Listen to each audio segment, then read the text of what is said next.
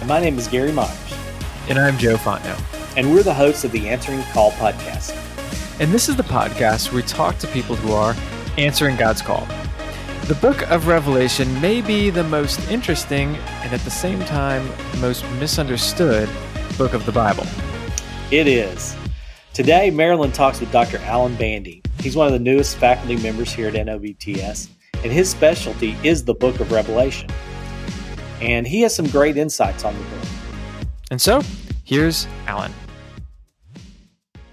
Welcome. We are glad you and your family are here in New Orleans. Thank you. And we've got you on faculty as professor of New Testament and Greek. Yes. So yeah. this is uh, this is exciting. We're glad that you're here, and we know that you have many years of teaching experience, but most recently mm-hmm. at Oklahoma Baptist University, I think about 10 years. Is yeah, that right? 11 years. Uh, 11 years. Yeah, but one of the last year was so you've had uh, lots of teaching experience at the mm-hmm. college and seminary level, and uh, so your specialization, as I understand, is in the Book of Revelation. That, yes. Oh, exciting! That that's an yeah, exciting book, yeah. and we're going to talk about okay. that today.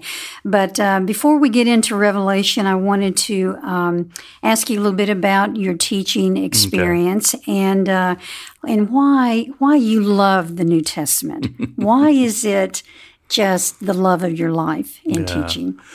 Well, that's a great question. Um, so, kind of going back to my early years, I didn't grow up really in a active Christian home. Okay.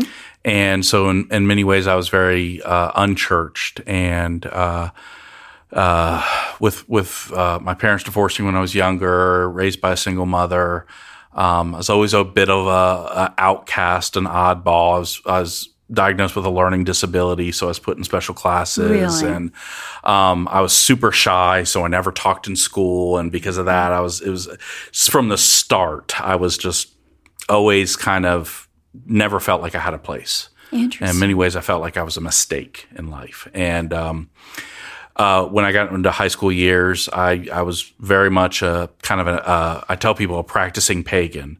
And I mean that in the, in the actual neo paganism of, you know, um, somewhat occultic, somewhat, really? you know, Eastern mm-hmm. religions and philosophy and, um, kind of was a self-declared agnostic and um, started dating a girl who's uh, at the time I didn't realize it, but her dad was a, a pastor, Southern oh, Baptist pastor, and uh, um, I ended up marrying her. Uh, oh. So we, we, we, met in high school, and um, her dad re- wanted to interview me in order to date her and I was I was really kind of like you know infatuated with her. Okay. Yeah, yeah. and so I went and um, you know, I, I sat down to meet with him and he asked me a bunch of questions and I'd gone to church enough to know kind of like the, the Sunday school answers. Okay. So I'd be like, you know, Jesus, the Bible says so. um, and so we, he let us date for whatever reason. Um, but over the course of that, that, especially that first year, I was just, I just, he was constantly in my way. Um, he, he had an authority about him. He was a bivocational pastor um, construction worker, kind of wow. a, a, solid, just a man's man type mm-hmm, person. And mm-hmm. uh, he intimidated me, um, but he cared more about his daughter than he did my feelings.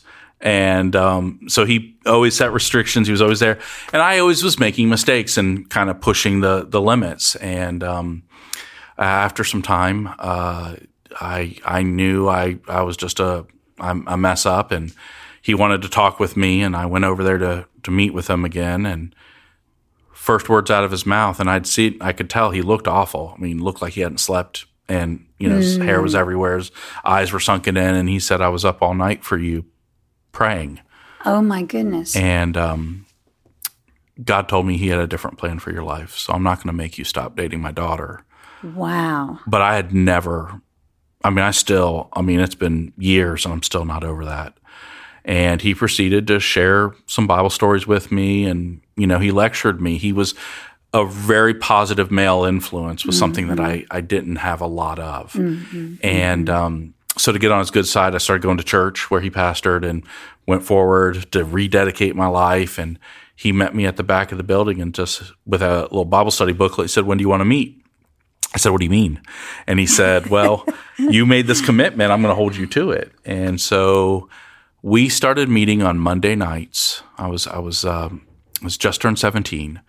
And um, it's the first time I ever had a man or anybody sit down and explain scripture to me. And it was the first time I ever read the Bible. Oh, my goodness. And, wow. um, oh, it was powerful. Uh, I didn't give my life to Christ that night. Yeah but every Monday night we met for two hours and I was like like on clockwork. Wow. And then after about six months of that, he shared the gospel with me and I don't even remember what he said, but I sensed the presence of the Lord and um, gave my life to Christ that night, and uh, it's never been the same since. This this is this is a bonus. I didn't expect to, to hear this fabulous testimony. Yeah. What a what a testimony to the power of the gospel yeah, in Scripture. Yeah, yeah. And Christians that will simply live the gospel out. Yeah.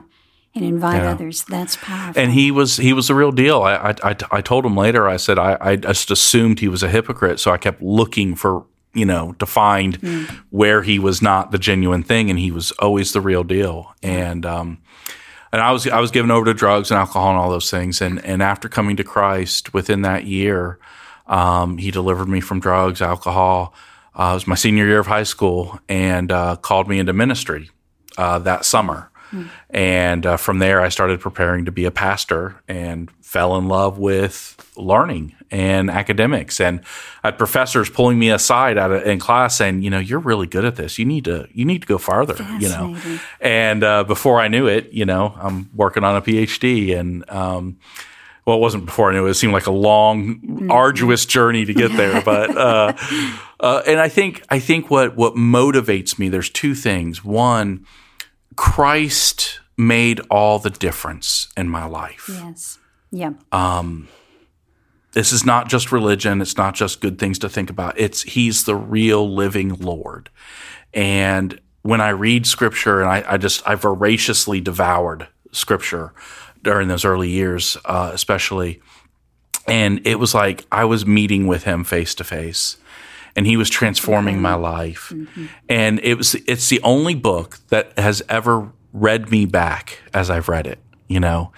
Um, and there's the truth and the the life and the the reshaping of my worldview and my thinking. Mm-hmm. Um, and and so I can't. I mean, I, I, tell people all the time, it's a sin to make the Bible boring. Mm. This is the living Word of God, and it's gotten hold deep in my soul. And I, I just, I sometimes I'll be reading Scripture in class, and I'll just get you know emotional, and it's just because it's it's the powerful living Word of God, and and and and sometimes we treat it as something other than that. Too loud. Yes, we yeah. do. I, I read a quote by Ravi Zacharias mm. not too long ago.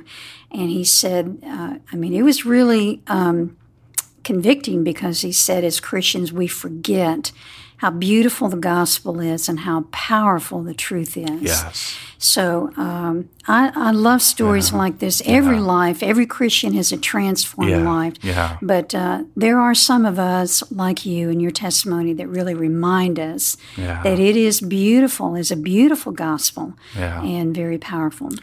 Wow. But uh, the other reason I went into biblical studies was um, twofold. Um, my uh, I had a professor who was a young guy, just finished up his PhD by the name of uh, Chuck Quarles. a good friend of ours. yes. yes. Dr. Quarles. Yeah. We love Chuck. And Dr. Quarles. Mm-hmm. And he came in and he was teaching scripture in a way that was just so powerful mm. and riveting and um, and and that deeply influenced me. In fact, it was it was in his classes I decided I wanted to devote the rest of my life to studying the New Testament. Oh, that's fantastic! Because I was seeing so much more than I'd ever seen before in there, mm-hmm. um, and and I was preparing to be a pastor, but I, I just deeply I was convicted.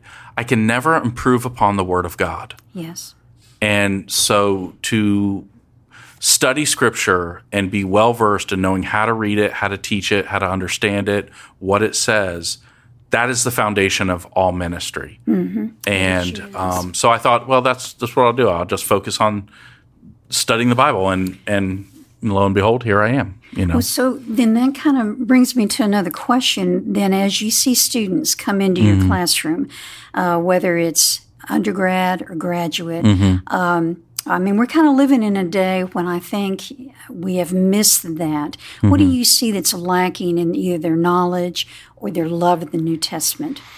Thoughts there? That's a really good question. Um, well, the easy answer is biblical illiteracy. They don't know the Bible, but but it's coupled with this: they think they know the Bible. Ooh. Okay, so it's familiarity with it, especially if they've grown up in church. Yes, gone to Christian school, gone to camp, uh, done all those things, been in the youth group, gone to college.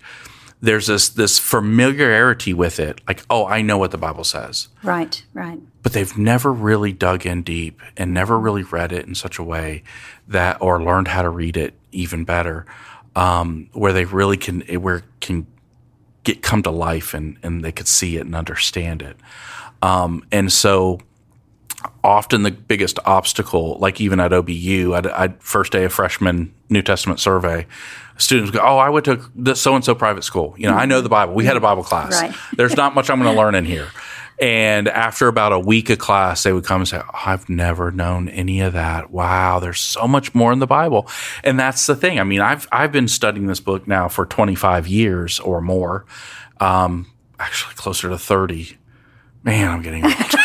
just, well, no, we're not going to talk age. yeah, just blink and it, it, decades go by. Yeah. But I mean, I've been studying it for 30 years and, and, and it never, I, I can never exhaust it. Hmm. It just, there's always something more and something new. Even familiar passages, there's a detail that I never picked up on before. Yes. And it's just like this mind altering, spiritual transforming moment where the word of God speaks afresh to me. You know, there are a lot of, a lot of, um, books that I think mm-hmm. are very helpful. Uh, I even have mm-hmm. a book that I picked up at a bookstore, used bookstore, mm-hmm. and uh, even just information about life in the first century, I have found adds to what the yes. is saying that makes yes. that come alive.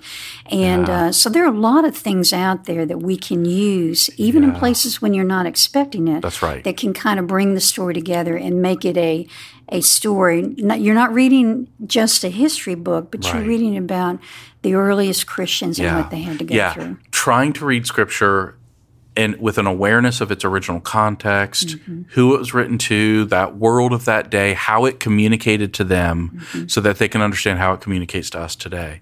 And and it's it's the biggest obstacle I have found in in you know a long time of teaching is that especially when it comes to the Bible, there's it seems like everybody who's gone to church feels like, oh well, we know the Bible right? Yes. We need to learn all these other things. We right. we already know what the Bible says, and and they just it's just we don't, and it's that familiarity which I think can become an idol. Um, true, true, and and and and it's the sense of I know what the Bible says. I need to know these other things that I, I, I feel like is detrimental um, for the spiritual health of the church as well as for our students. And you know, this is, I'm not the expert here, but one of the things I have found in my own life is that it's helpful to read the whole book through, yes. maybe even in one sitting. Yeah. Because yeah. it's broken up into verses or paragraphs, and we tend to go to our quiet time and read just a little bit. Right. And so then the next day we come back and maybe we have forgotten or we miss right. the connection or the flow. And reading it all at one time is well, pretty helpful. You know, there's a lot of work done on the orality of the New Testament. Yes. So so when it was written, right, Paul writes a letter to a church. Well, not everybody in the church has a copy of the letter, right? right? It's just right. one person, right? Uh-huh. And and they read it out loud to the congregation. Mm-hmm. And so the kind of the way we approach Bibles, like we look at a verse and we spend like, you know, a whole day looking at this right. one verse. um, but the way it was delivered was it was meant to be heard all in one sitting, right? So, mm-hmm. you know, whoever would read Philippians to the entire congregation, the entire congregation would sit there and listen to the message because it's it's the whole letter. Mm-hmm. Now you can dig down deep and focus on parts of it, but I think there's great benefit not just to reading it all the way through, but even listening to it read all the way True. through. That's using some sort of audio Bible because you're hearing it in a way that it was intended to be communicated. And you begin to see connections and themes and how he starts with one thing and develops it over here. And, you know, we sometimes miss that. Um, I, it's the difference between like looking at the tree versus seeing the forest Oh yes. you know and and and so i think we need both we need to be able to pull back and see the entire flow of thought and how it communicates and then focus in on the the individual parts and then pull back get perspective go back in Interesting. so that brings me to Revelation. I want to get started on Yeah, that. yeah, and yeah. so I'm going to start with this question uh, Was Revelation read to the churches like Paul's letters or the others? Okay. yes yes in fact it talks about that in the book of revelation it says blessed is the one who hears Mm-hmm. this book um, it's the only book of the bible that promises a blessing to just hearing it Oh, And so it was given. Uh, so you know, even in the message of the seven church to the angel of the church of such and such, right? It was sent as a letter, a circular letter to the, the the cities in Asia Minor there, and whoever would have been the leader, the elder, the local church prophet mm-hmm. would read it in one setting. In fact, Revelation is better experienced than it is just read. interesting. Yeah. I like the way you said that. because even in the description, because it's a very visual book, right? It's it's, Yes. it's a record of a vision. There's sounds. There's different is. noises, right? The volume gets turned up. There's times where it's completely silent, right? It gets silent Yes. in heaven. There's um, John eats things. He tastes things, right? Interesting. Um, there's the sound of water. You know, there's Mm-hmm. there's there's all kinds of audio descriptions and even experiential descriptions. And I think that's one of the unique things about the medium of kind of the visionary apocalyptic writing because it it allows somebody to participate in what John himself is experiencing. engages all the senses. It engages all the even senses. Smell. even smell. Yes. Okay. So that's Like burning sulfur. Yes. Yeah. Yeah. So it, it, it does. When you read it, you realize it's engaging every single sense we have sight, sound, taste, touch. That that is uh, So I, I, I think that, you know, I, I would even argue, and I don't have historical basis for this, but that yes, it would be read in one setting. It could take about an hour just to read it through in front of a church. Um, but I think that the person reading it might have even acted it out somewhat dramatically. Um, there's been some work done on that in scholarship that the, the the narration, the reading of these things would be done with a little bit of a dramatic flair. I can see that. And I think that may have happened because it definitely communicates that way. Sure. And maybe they would choose somebody that was able to Yeah. really Yeah. Yeah. uh, read in a way. yeah. So you read the like yeah. the the ancient historical handbooks, uh, r- rhetorical handbooks. They talk about various hand motions and ways of inflecting the voice. Sure. So good public speaking involved something much more dynamic than just saying something out loud. All right, so let me uh, let me see if I can get to Okay. a couple of things. Yeah, sure. Uh, now, your book. Yes. Um, your book is Understanding um, Prophecy: Mm-hmm. A Biblical Theological Approach, and you wrote this with Benjamin Merkle. Now, but you've written on Revelation in in several right, places. right. But this is a book that deals with Revelation in the last chapter, and you mentioned that genre is a very important thing to understand when Yes. we talk about Revelation. And uh, you write this Revelation is a prophecy using an apocalyptic medium and preserved as a letter addressed to first century churches. And so we've got uh, apocalypse, prophecy, letter all together. Uh, so I want to start with with just that. There's so mm-hmm. much we could talk about here, but in terms of just when we talk about apocalyptic literature, we we mean metaphor, symbol, mm-hmm. figurative language. So one of the big things that you notice first when you get into Revelation are the numbers. Mm-hmm. And the number seven is just used extensively. I'm going to mention some places where Yeah, yeah.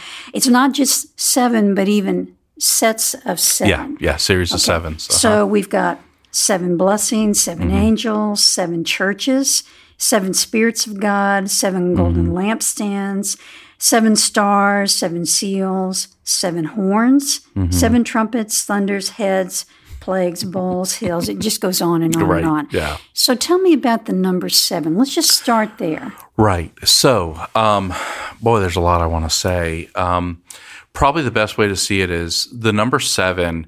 Uh, numbers do have significance in the Book of Revelation.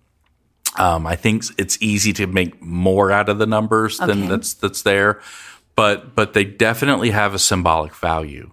Um, you also have threes used repeatedly Yes. and fours used, like the four horsemen of the apocalypse and so on and Four so forth. visions. Four and- visions, yes. yeah. And and so what these numbers are communicating.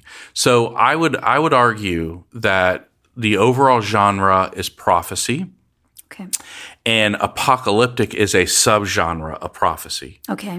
All right. And even in our our books of the Bible in the Old Testament that are prophetic, they're put in poetic verse because there's a lot of figurative language used there. Um, and and it's just part of the way it communicates. It communicates in a way through poetry, through imagery. Um, so an apocalyptic one is much more visionary, and and the visionary uh, heightens the symbolic and um, way that it's communicating in in those ways. So Okay. the number seven is patterned off of the seven days of creation. oh, I see. Yeah. Okay. So day one, day two, and then Yes. he rests on the seventh, right? So you have the Sabbath. So seven becomes, even in other places in the scripture, symbolic of perfection, symbolic of completion. Um, so looking for um, that that fullness um, of of of something. So Okay. the seven spirits of God is not necessarily indicating that there's seven distinct spirits, but it's a it's a the spirit of completion, wholeness, perfection, the entire- manifold. Yes, that's okay. right. Yeah, the seven churches. It, it is addressing seven historical congregations in, in Asia Minor. But I've been there. I've been to those places I a number of times. Yeah, been. Mm-hmm. several times, and and there were cities all around it with churches. So why just seven? So seven, in a way, then becomes representative of yes, those individual con- conversations, but at the end of each of those messages to the seven churches, it says, "Let let the one who has ears hear what the Spirit says to the churches." Plural. Plural. Mhm. So each individual church is addressed, but then all the churches are supposed to hear it.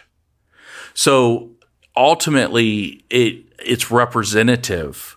While it is addressing various circumstances in those unique settings, it's also a message to the entirety of the church. And so this would also apply in whatever um, part that it's using. For example, Mm-hmm. the uh, the bowls that represent plagues Right. Mm-hmm. and the wrath of God.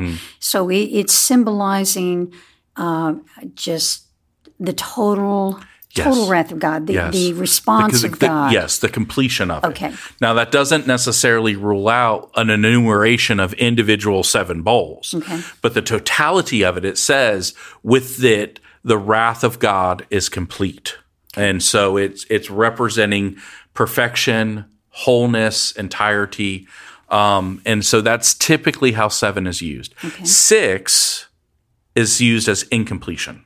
I see. Okay. And it's also the number of humanity Oh, I didn't because man was created on the sixth day. Yes. Okay. Okay. So the, the triple six, right? The 666, Ah, it says it's the number of the beast, it's the number of man. And, um, and the, and the word beast there is also interesting because John never uses the word antichrist ever in, in the entire book of Revelation. He uses it in first John, but not in Revelation. He uses beast. So I was doing some work uh, back on my dissertation. I mean, many moons ago, and I came across some uh, ancient Roman writers critiquing uh, what they viewed was tyrants, em- empires Okay. that were tyrants, Yes. that were abusing their authority, that were you know harsh, mean, and the the the the way that they were characterized was beast. Okay. So beast became synonymous with tyrant. Now that makes sense. So Yeah. the people that hear this book in the first century, by the way, which mm-hmm. um, in terms of date, to just give some context, we're talking about towards the very end of the first century. Is that what you think? That's where I think yes. I mean, you know, there are, there are those that would date it like in the 60s or yes. 70s. I put it in the 90s, a little bit more traditional dating okay. there. Um, yeah which in mm-hmm. the first century, this is after the temple has been destroyed. Yes, yes. And so this is a very significant time yes. in, for the Jewish people. Oh, absolutely. Because they are feeling the heavy hand of the Roman Empire. So as they read this, how would they understand all these different symbols and mm-hmm. what would they get from this message if um, would they leave with goosebumps and, mm-hmm. and, a feeling of God is going to have the final say? What what would they think? Yeah, that's a good question. So, um, as a side note, right, I do affirm uh, what's called the late date, okay. 95 to 96 AD, okay. into the first century, going back to the time of Irenaeus and some other church fathers. That's when it was kind of located. Other interpreters put it during the time of the 60s okay, okay AD 60, before the destruction of the temple. Now, the reason that's important is because um, you have a school of thought known as preterism. Yes. Okay, which is a Latin word that means already past. Um, mm-hmm.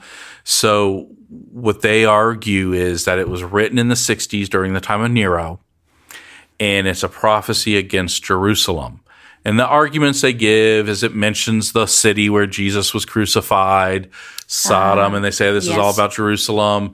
Um, so you have Babylon, the harlot, and so they'd say it was the the the temple of the day that it was just you know, um, and and so they see it as uh, a prophecy against Jerusalem specifically. Okay. Okay. Um, whereas I I date it later. Now, the difference between those two is fairly significant. So I would identify the, the harlot city as Rome, not okay. Jerusalem. Okay. I would I would I would take the city where their Lord was crucified more metaphorically to refer to human civilization as opposed to specifically Jerusalem. Okay. All right. Um, so there's a lot of hermeneutical things that probably beyond what we can do here. Um, it takes me a while to teach through Revelation because sure. I got to lay those foundations, right, right. so that you don't think I'm just like some heretic or something.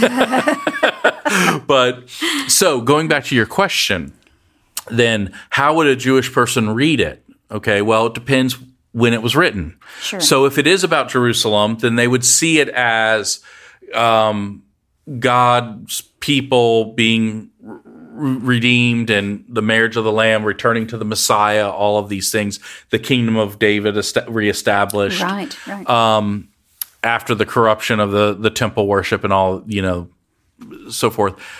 Where i see it is i see it written to a audience in asia minor modern day turkey because okay. that's who it's addressed to and that's where these seven churches are. That's where the seven churches are. Right. Okay.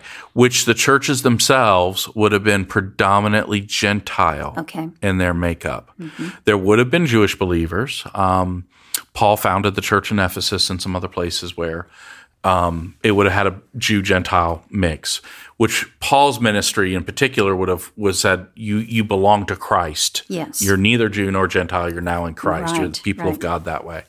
Um, but uh, of course, John is a different than Paul. But I don't think necessarily it's it's addressed to the Jewish people exclusively. Okay. If that makes sense. Yes, it does. I, I believe it's addressed to the people of God. Yes.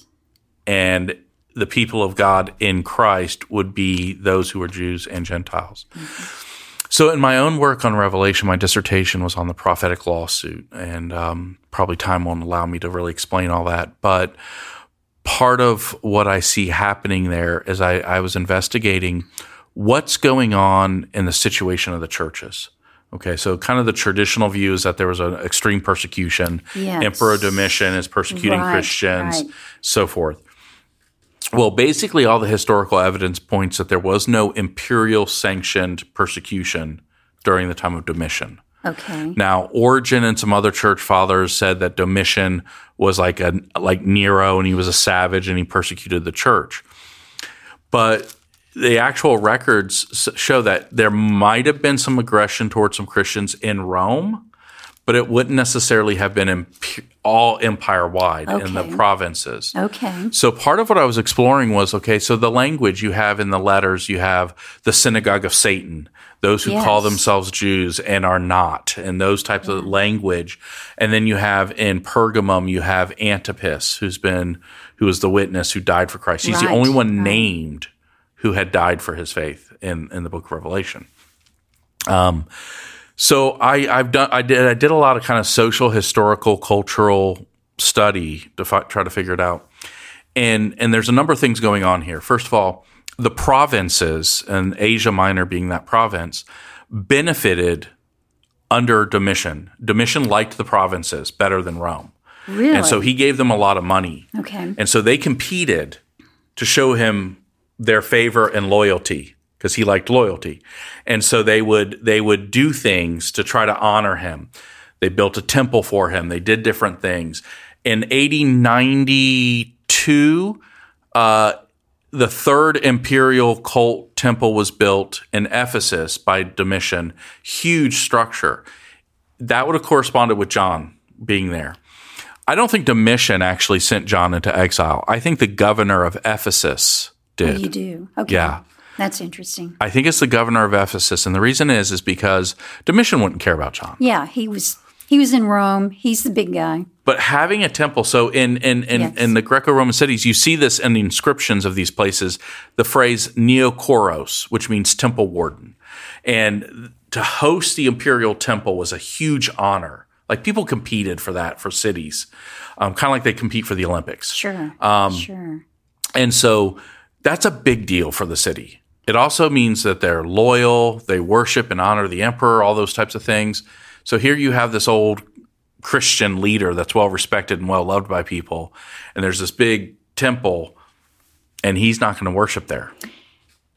Ah, he's seen as seditious, yes, dangerous, right? Yes. So I think the governor exiled him to remove his influence from those areas because he didn't want to do anything to make it look like they're tolerating people who aren't loyal. Well, that that seems very plausible yeah. to me. Right. And of course, that the first century church struggled, especially where there were Gentiles of yes. syncretism, right. of mixing right. and matching. Right. So that would be the pressure, yeah. right? Yeah. So for these Gentiles, right? Um, in fact, when he talks about the, the prophetess at Thyatira and other places, mm-hmm. right?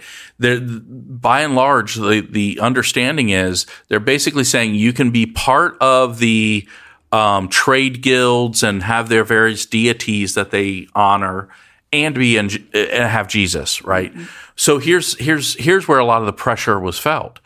Well, if I'm faithful to Christ alone and I'm not worshiping these other gods, I'm not going to be able to practice my business.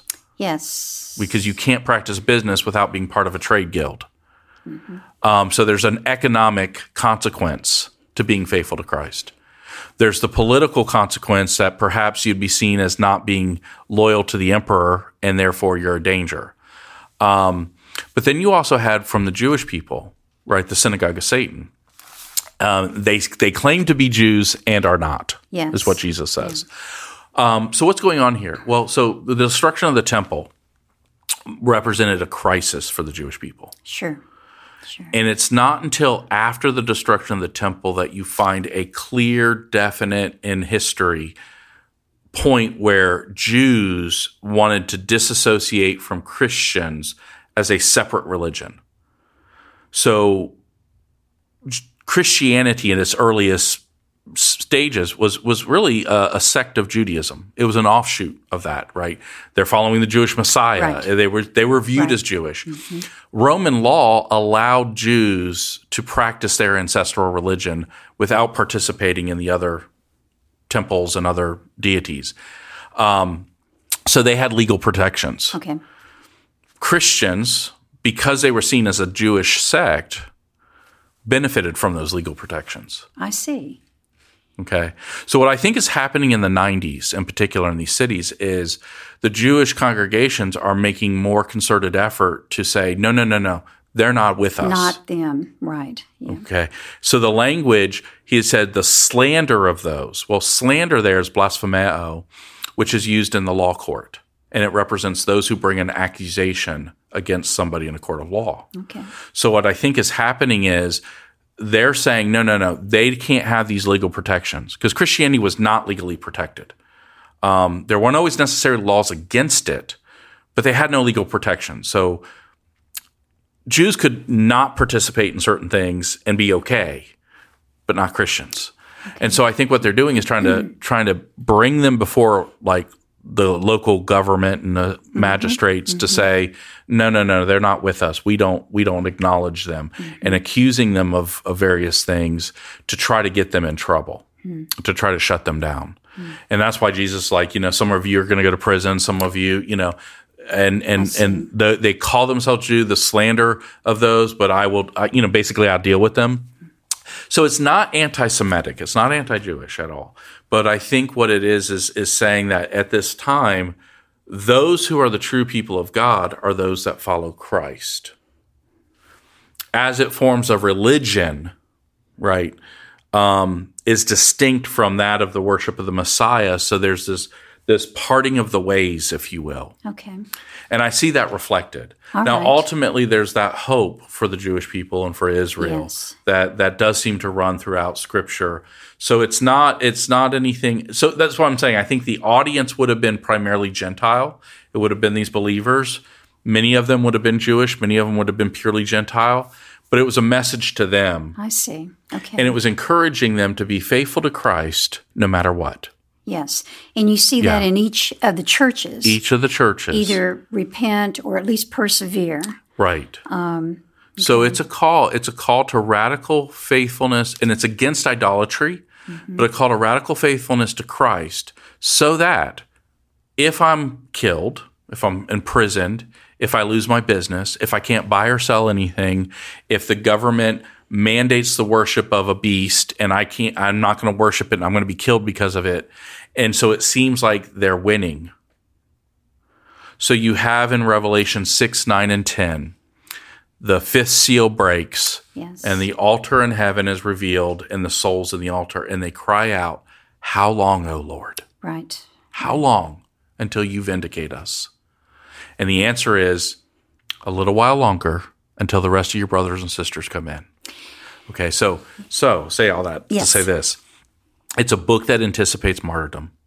Mm. It's a book that's basically kind of encouraging them to be faithful to face death and the the the souls under the altar I call the star witnesses and they're crying out for justice.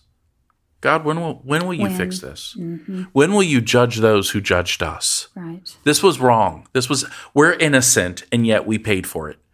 And and the message of Revelation is hang on. It's coming. He will judge those who judged you. He will deal with them.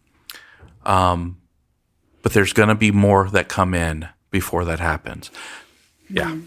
Well, so um, let me just back yeah, up yeah. a minute Sorry. and see if I am following you. Um, I've always thought that the Roman Empire uh, would allow people to kind of live the way they wanted as long as they did certain things. Right. Pay the taxes, kind of do what they want you to do. Right. If you didn't cause trouble, yeah. they were kind of happy with that. And so what I'm, I think I'm hearing you say is that these Gentile churches um, were feeling more of a pressure from the Jewish people that were there, of, and that's what kind of brought them into. At least in some of the cities. Okay. So maybe not everywhere. Sure. So every church, like Thyatira, um, they had a false prophetess. Yes. Who's encouraging yes. them to eat food sacrificed to idols and engage right, in those things. Right. And so Jesus deals with them differently. Um, for Philadelphia and Smyrna, um, they're experiencing pressure from the synagogue. Yes. Okay. Yes. And and what's interesting is they're the only ones Jesus has nothing negative to say to, and he basically just says, "Hang on, be faithful." Yes. And uh, so it's every every city had its own set of issues that are being mm-hmm. addressed. Mm-hmm. There's no one size fits all. Okay. Um, because it really depends on the context. I mean, Laodicea was wealthy and comfortable. And so because of that, they had to deal with the things. So they might not have been feeling any social pressure, you know, no persecution, no right, difficulties. Right. Um, so, yeah, so so what I would say is there was no widespread persecution. Okay. But it manifested in different ways. There was either internal struggles within the church, or there was external pressure from various groups. Mm-hmm. So it might have been the Roman government, might have been the local synagogue that was being antagonistic. It depended on the circumstance situation. and the situation there. Okay. Um, now, this uh, you can't read that those first few chapters of Revelation in the letters to the church and not feel uncomfortable. Yeah. If you're a Christian. Yeah. And um, and a lot of that was uh, that that rebuke mm-hmm. about not staying true to Christ, but allowing these other false teachings or other things mm-hmm. in. So, in that sense, I see it could speak to every generation of Christians. Yes. But I also wanted to just give you a chance to explain why should we be interested in Revelation? Where is the message to every Christian? Where mm-hmm. is it mm-hmm. universal? Yeah, great. Um, so yeah, I do think it is historically conditioned. Um, in some of the specifics, mm-hmm. but I do think there's a universal truth that is communicated in all of those. So those seven messages in particular, which by the way, most people stop there and think that's the only thing it says to the church. The entire book of Revelation is a message to those churches. Yes. And Tell so me it, more about that too. I want to hear more about that. It goes back and forth to those letters, so it's right. like, yeah, that's the introductory part, but it, everything that it's saying is still speaking to the same audience. Mm-hmm. Um, but uh, uh, what was I saying? Um, to completely lost yeah, to, my Sorry about that. Okay. Yeah, about how it's universal. Oh yeah, yeah. So it's universal, right? So so the call is faithfulness to Christ. Okay. okay, overcoming the world being a victor. Yes. Well, what does that look like? Well, in some circumstances, it means being willing to die, being willing to face whatever penalties come legally. Uh, in other cases, it means repenting of their sin or their complacency. Um, mm-hmm. So, as prophecy, good prophecy throughout the Bible is a call to action. Okay. Right? It's not just a call of, I like that. Here's knowledge just for the sake of knowing the future. It's here's what God is saying, and here's what you're to do in response. Okay. It's always a call to action, always. And so there, the call is for them to overcome. It's a, a book of encouragement to reinforce endurance no matter what. So, why does apocalyptic genre work the way it does? Well, so what it does is it gives us a heavenly glimpse of the reality that might be different from our current circumstance. Okay, so the current circumstance, even historically, it feels like we're marginalized, we're not winning, mm-hmm, mm-hmm. right? It seems like injustice prevails. Yes. Wickedness seems to thrive. Where's God? When's He going to do something about this, right? Mm-hmm. So my current reality is, boy, this is rough. But then I get a glimpse of the heavenly throne room and God seated on his throne and all the worship of heaven surrounding it. It's beautiful. And he's in absolute control. Yes. And everything as Alpha and Omega. Yes. He will bring it to conclusion. There is no wringing of the hands or worrying, is this all going to work out? It's it's already decided. Yeah. And then he will take I was just speaking about this in class today so, uh, someone asked me my, you know, I, I, tell people, I say, when people ask me my political view, I give them Jesus' model prayer. Okay. Thy kingdom come, thy yes. will be done on earth as it is in heaven. That the longing of my heart and my hope and my expectation is that God's rule and reign will be realized here, not in an earthly political system, but when the Messiah returns and establishes his kingdom on earth. Yes. Um, and there be no more death, no more disease, no more curse. The Bible says there be no more sun because mm-hmm. the light of his face will be illuminate. Enough, yeah. Yes. Oh, it is a beautiful, beautiful book. I mean, right. um, and I, I, think sometimes uh, I'd love to hear what you say about this, but mm-hmm. I think as uh, 21st century Americans, all that imagery is really hard for us to um, to understand, to picture. Yeah, yeah. it's not the kind of imagery that we would use. We are used to superheroes and things Right, like that, right. but in terms of describing something beautiful, we we see pictures. Yeah. But trying to describe it is always different. It is. It is, and and it and it stretches the limits of human language and conception, right? Yes. Um, I often, when I'm teaching, like how, like even the vision of heaven works. Um, so let's just say, um, we'll do a thought experiment here. Um, I I was born blind. I've never seen anything. Okay. Describe the color green to me. I don't know how I'd even begin to start on that Right. because we always compare it to something that we know. Something that we know. Green is the color of grass, Grass. or Okay. So what does that look like? yeah, I mean, it doesn't tell What- me what what, is green is. Right. So then, when you're taking something that is the heavenly reality of God and His kingdom, which is beyond what we can even fully understand here and now, um, how do you describe that? So that's part of the reason why John's language. You know, I was thinking about. I, I used to when I was pastoring, uh, be invited to speak at different places, and I did a Bible study at a nursing um, lo- community, kind of independent living, and I taught on Revelation because it's the only. It's it. All of our understanding of heaven. Think of the images: streets of gold, pearly Right, gates, right. all of these things. Revelation. yeah, You don't find a lot of it in anywhere else in the Bible. it's in Revelation. It's in Revelation. And so um, it becomes my go to place when I think of what is the eschatological hope. And and I'll just I'll just say this in terms of like what is the overall theology. okay, Um, and and I have to read it because it's just worth reading.